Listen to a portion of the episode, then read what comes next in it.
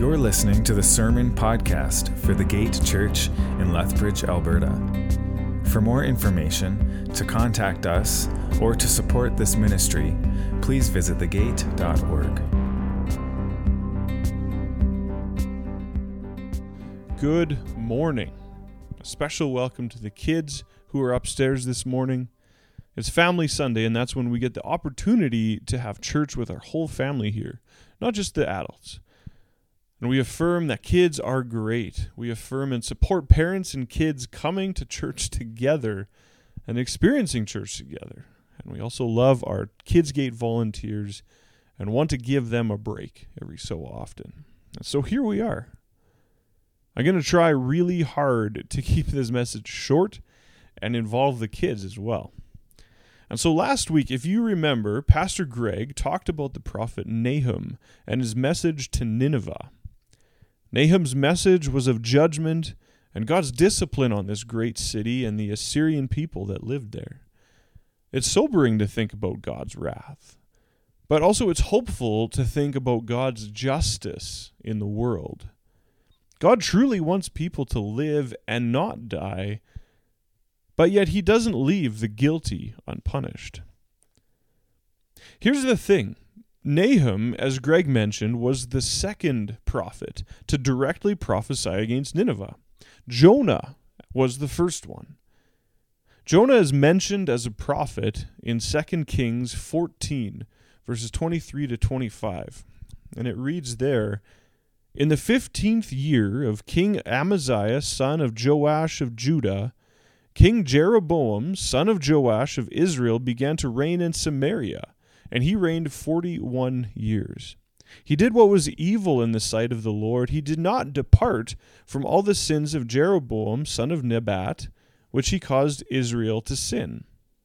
He restored the border of Israel from Lebo Hamath as far as the sea of the Arabah, according to the word of the Lord, the God of Israel.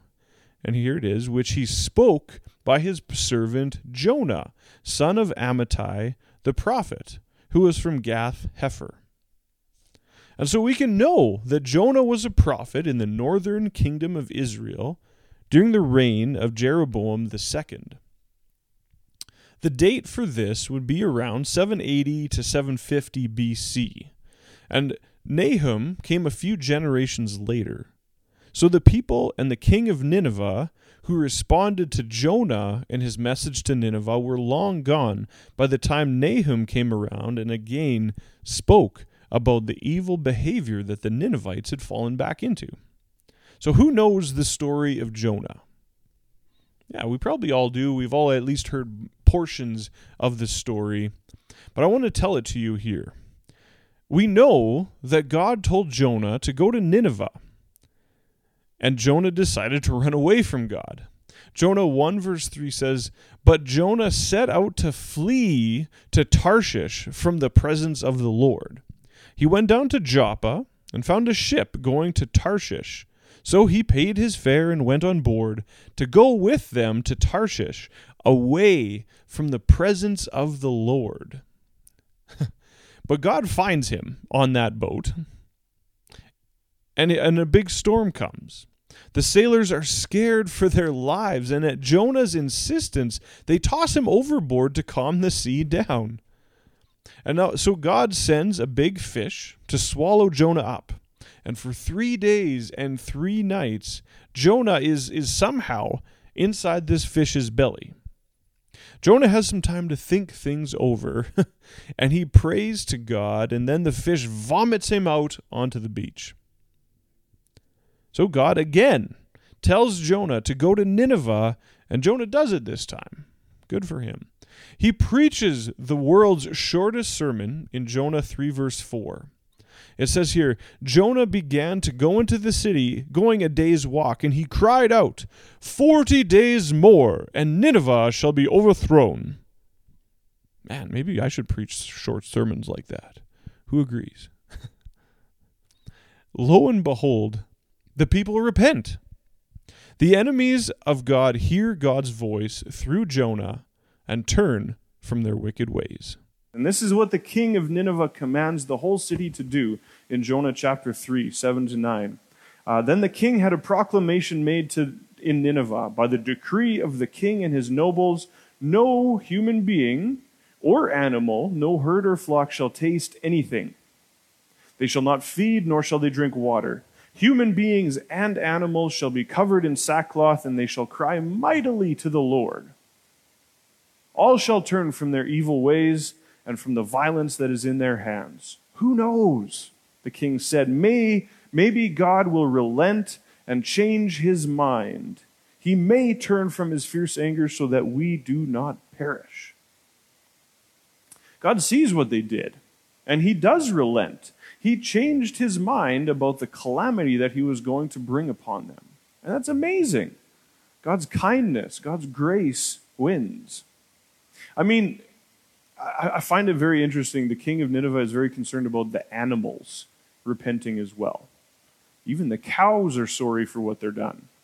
I don't know what kind of sins cows and herds can commit, but they put on sackcloth too. That's intense. But then we find, we go back to Jonah, and he is throwing a temper tantrum. Who, who has thrown a temper tantrum in their life? Me. I definitely have. All right, he doesn't like this new plan of God. He does not like the fact that God changed his mind. He wanted the Ninevites to get destroyed.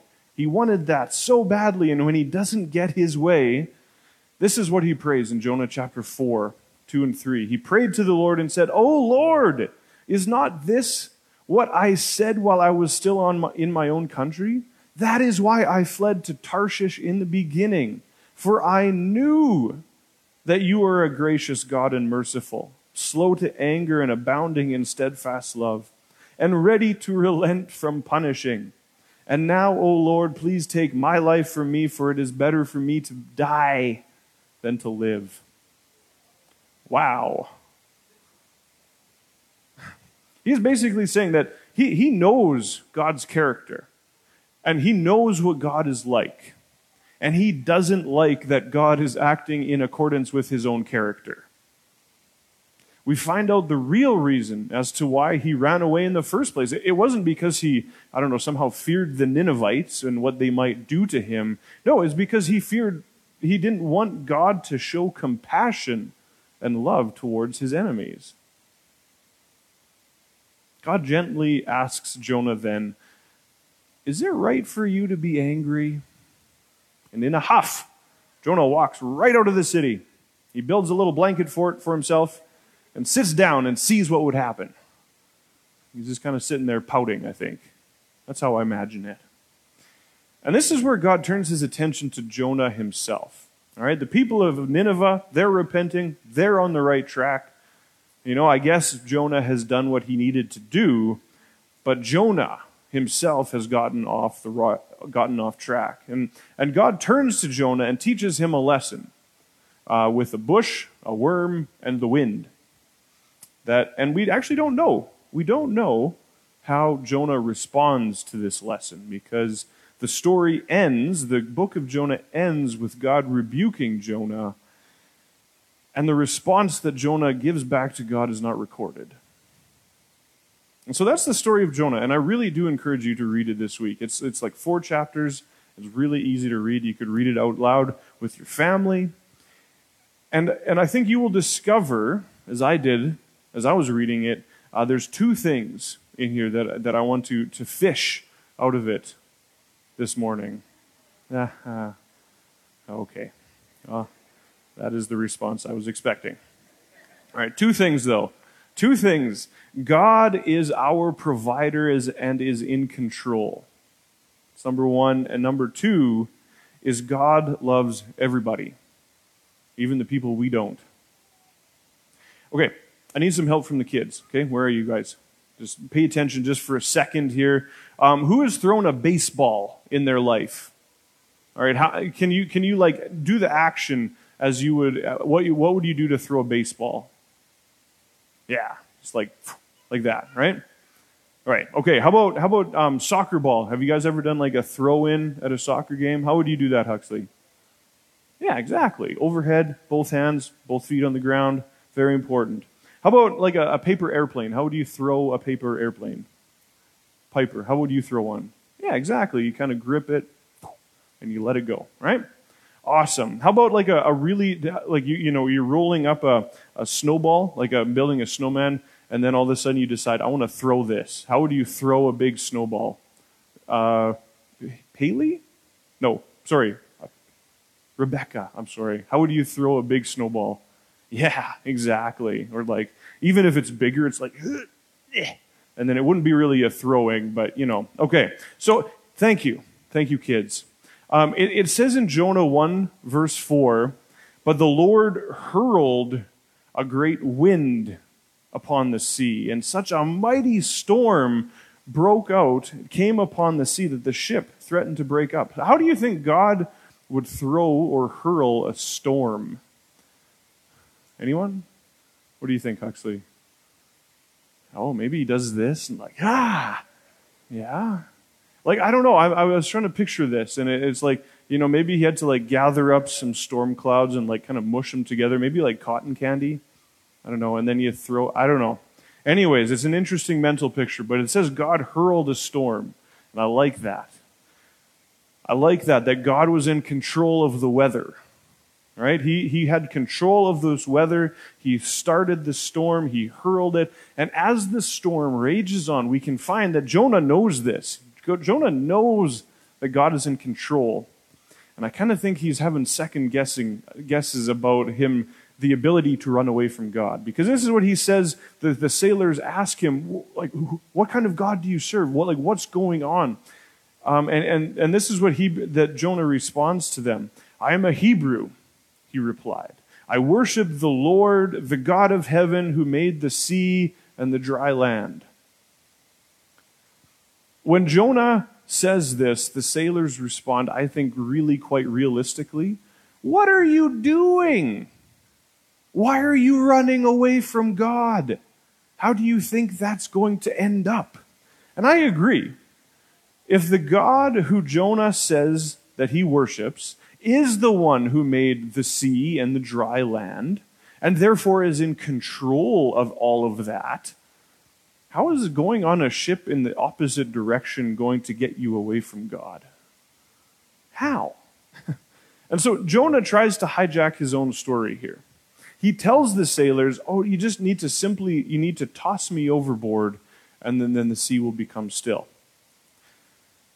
And the sailors being honorable, which is interesting to note in itself, didn't want to do this. They're like, "No, no, no, we're going to try to row ourselves out. We're going to get ourselves out of this storm." And so they continue to strain against the wind and the waves. They're trying desperately to save themselves and save Jonah, but it doesn't work. And in the end, they pray for God to forgive them. Don't hold this against us, O God. And they toss Jonah overboard. Now, this seems at first glance, I think, to, to be, you know, you might think, oh, that's a very courageous thing that Jonah did. You know, he was willing to sacrifice himself. But Tim Mackie from the Bible Project, I was watching a video of him, and he pointed out that perhaps another way of thinking about this is that Jonah was actually kind of a coward when he did this, because Jonah really did not want to follow God's instructions. And Jonah was like, okay, if I die in the sea, then I'm not going to have to go to Nineveh.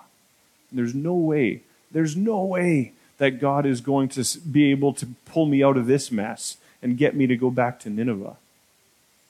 Ha. I'm sure God just chuckled at that thought. Anyways, God does not accept this scheme of Jonah. And in 117, it says that God provided a large fish to swallow up Jonah. And Jonah was in the belly of the fish for three days and three nights. Okay, kids, another question for you. Have you ever been swallowed by a fish? Anyways, Jasper, you have? Wow, how was that? okay, here's a fun story though. A couple years ago, there was a man who actually did get swallowed by a whale. All right, a guy named Mike, he was a lobsterman and he was diving underwater to, to collect lobsters in the Atlantic Ocean. And a big humpback whale came. And uh, the way the humpback whales feed is they just swim around with their big mouth open. And like all the little fish and the creatures just like, you know, can't help but swim right inside. And Mike got in the way. And so he was swallowed inside this whale's mouth. And, and he estimates he was probably in his mouth for about 30 to 40 seconds. And then the whale bleh, spit him out. And, you know, he was saved and he was rescued and that, and that sort of thing. And, and Mike survived to tell the whale of a tale. I'm not going to quit. in the case of Jonah, however, um, this large sea creature, this large fish, was able to swallow Jonah, and somehow Jonah was able to survive in the belly of this fish for three days and three nights. Now, I cannot imagine this being very comfortable, right? You know, I, I know that the, like the Veggie Tales version, if I'm remembering correctly, it's kind of a rather spacious enclosure, and you know, there's room for him to like I think light a lamp or something like that and have some chats with the little worm guy. Is that right? Am I remember? Okay. I don't think that's the way it was, though, right? You know, you think of, of a, you know, sure, uh, even like a, the biggest of, of whales or whatever this creature was. They're big, but I don't think their stomach just had lots of spacious room for the people to hang out. And so there wasn't probably much else for him to do but think about things and pray. And, and so after praying it through, Jonah, well, actually, he didn't really repent if you read it carefully, chapter 2, he kind of came close to repenting of his disobedience, but he didn't. But God had mercy on him. And then comes one of my new favorite life verses. Then the Lord spoke to the fish, and it spewed Jonah out upon the dry land. That's an amazing verse. okay, kids, I have another question for you. Another question. Uh, what do you think it sounds like when, jo- when God spoke to the fish? Huxley? Blub, blub, blub, blub, blub. Yeah. Alicia?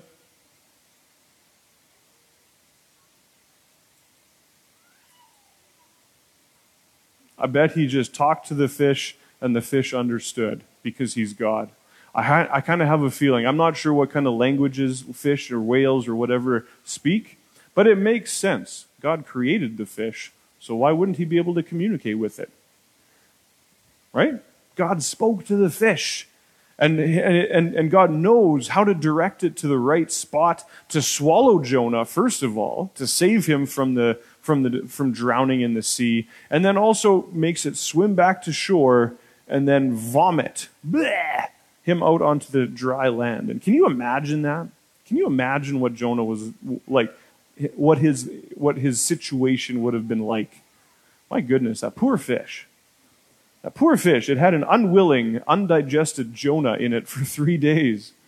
It wouldn't have been very comfortable, and I'm glad that I'm sure that the fish was very glad to get rid of that Jonah. So in his anger, oh no, sorry, I'd skipped ahead. God tells Jonah to get going, to go back to Nineveh. And this time Jonah says, Yes, I will go and he preaches the world's shortest sermon. The people repent. God changes his mind from the calamity that was he was going to come, and then Jonah gets angry. And in his anger, as I said, Jonah builds a little fort to go and sulk in, and then God does something really interesting. He provides. That's the key word provides. He provides Jonah with three things. He first provides Jonah with a bush or a, a shade tree. All right, this is kind of, you know, in the desert, it's hot. And so God provides Jonah with a tree to come grow really quickly over top of his little fort and to shelter him from the discomfort that the hot sun would have been causing him. And this makes Jonah very happy. It actually says that he, this made Jonah very happy, not just a little bit happy. But then here, here's the next thing that God provides. And this is the same word in Hebrew. God provides a worm to attack the bush and kill it. Yeah, God provides a worm so that the bush dies. And then, thirdly, God provides, and again, this is the same Hebrew word, a hot east wind, fresh off the desert that will make Jonah angry once again. And, and, and again, Jonah feels it is better to die than to live. And so God provides a bush, God provides a worm, and then God provides a hot east wind. When we say things like, oh, don't worry, God will provide, God is in control, what do we mean by that? Or when we say that God will work out all things for the good of those who love him, it says that in Romans 8:28, but but what good are we talking about here? Are we saying that God will work out everything so that we continue to, to have good feelings and that our things will never be bad? Or should we start perhaps thinking, opening our eyes to the fact that perhaps God has a much greater good in mind for us when He provides a fish belly to be half digested in? or when he provides a worm and a hot, uncomfortable east wind so Jonah can hopefully learn something. God provides. It might not always be good, according to us. Can we accept that some th- sometimes the things that are hard in our lives, the things that make us uncomfortable and give us pause, are there because God provided them? Can we accept that the storms that we face in life might be there because God is in control and He wants us to make a course correction?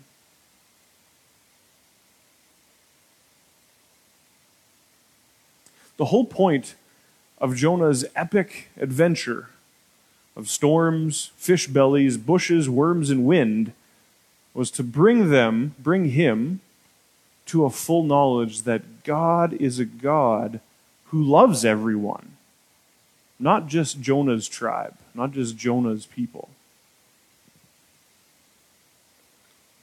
So, when I read Jonah's prayer in chapter 4 a bit ago, you might have caught that this was Jonah saying back to God what God had proclaimed to Moses back in Exodus chapter 34. And this is what, what God said to Moses back then. The Lord passed before Moses and he proclaimed, The Lord, the Lord, a God merciful and gracious, slow to anger, and abounding in steadfast love and faithfulness, keeping steadfast love for the thousandth generation, forgiving iniquity and transgression and sin, yet by no means clearing the guilty but visiting the iniquity of the parents upon the children and the children's children to the third and the fourth generation. This is who God is.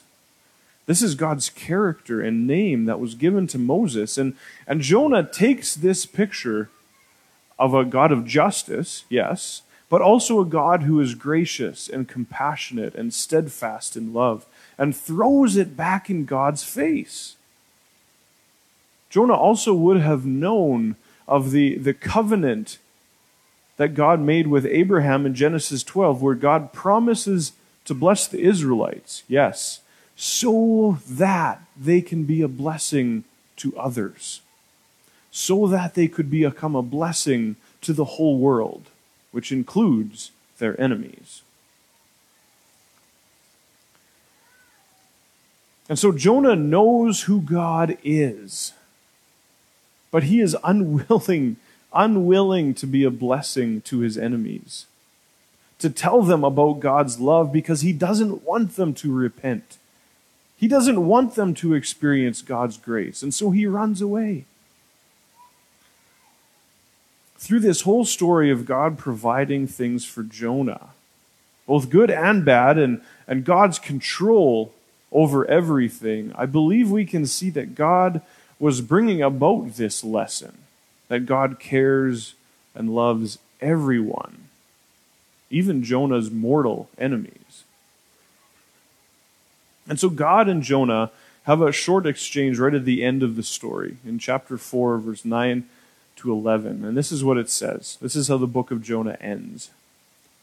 But God said to Jonah, Is it right for you to be angry about the bush? This is after the bush had died in the hot wind and the worm. And Jonah said, Yes, angry enough to die. then the Lord said, You are concerned about the bush, for which you did not labor and which you did not which did not grow. It came into being in a night and it perished in a night. Should I not be more concerned about Nineveh, that great city? in which there are more than 120,000 persons who did not know their right hand from their left, and also many animals? Hmm. Jonah is ticked. He is ticked about the bush, which came and went in a matter of a couple of days. Shouldn't God be much more concerned about this great city, which is a way bigger deal than a bush? Shouldn't God be way more concerned about the welfare and the lives of thousands of people? Of course. That's God's character.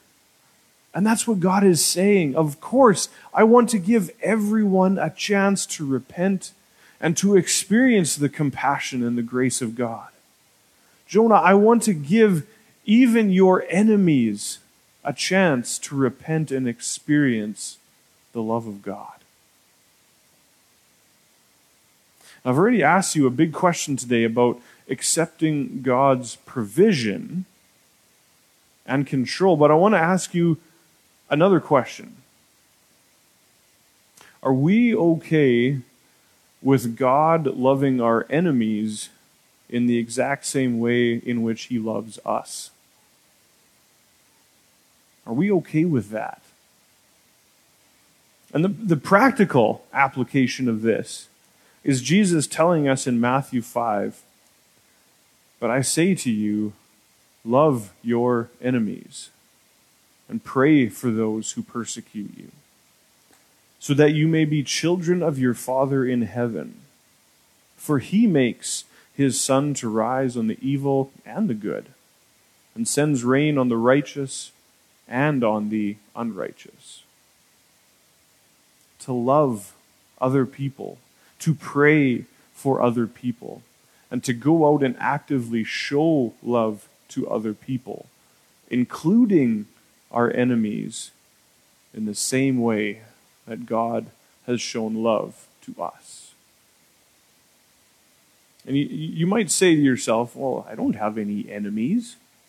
No one's actively seeking to destroy us. Oh, okay. What about people who are on the opposite side of the political fences? What about folks who, who, who sit in the park across the street and are not in a sober state of mind? What about people in the LGBTQ community? Are we supposed to love those people? Yes. Are we supposed to pray for those people? Yes. I was talking to Nora about this part of Jonah's story the other night and how God loves everybody and that we should too. And, and she told me that there was a couple of people in her class that she didn't really like. Fair enough. And well, what should we do about that? What should we do about that? Pray for them? And she responded, It's really hard to do that, Dad. I'm like, Yeah, it is. It is hard to do that. But we can do hard things. Right? We can do hard things. In fact, we can do all things, including surviving through hard things, because Christ has given us strength to do those hard things. Can we accept that the storms and the worms in life are there because, because God is in control. And, be, and perhaps They're there to bring about a, a, course correction to show that we are supposed to love our enemies, to teach us that lesson. Because the truth is that while we were still sinners, Jesus died for us. While we were still enemies of God, He loved us that much.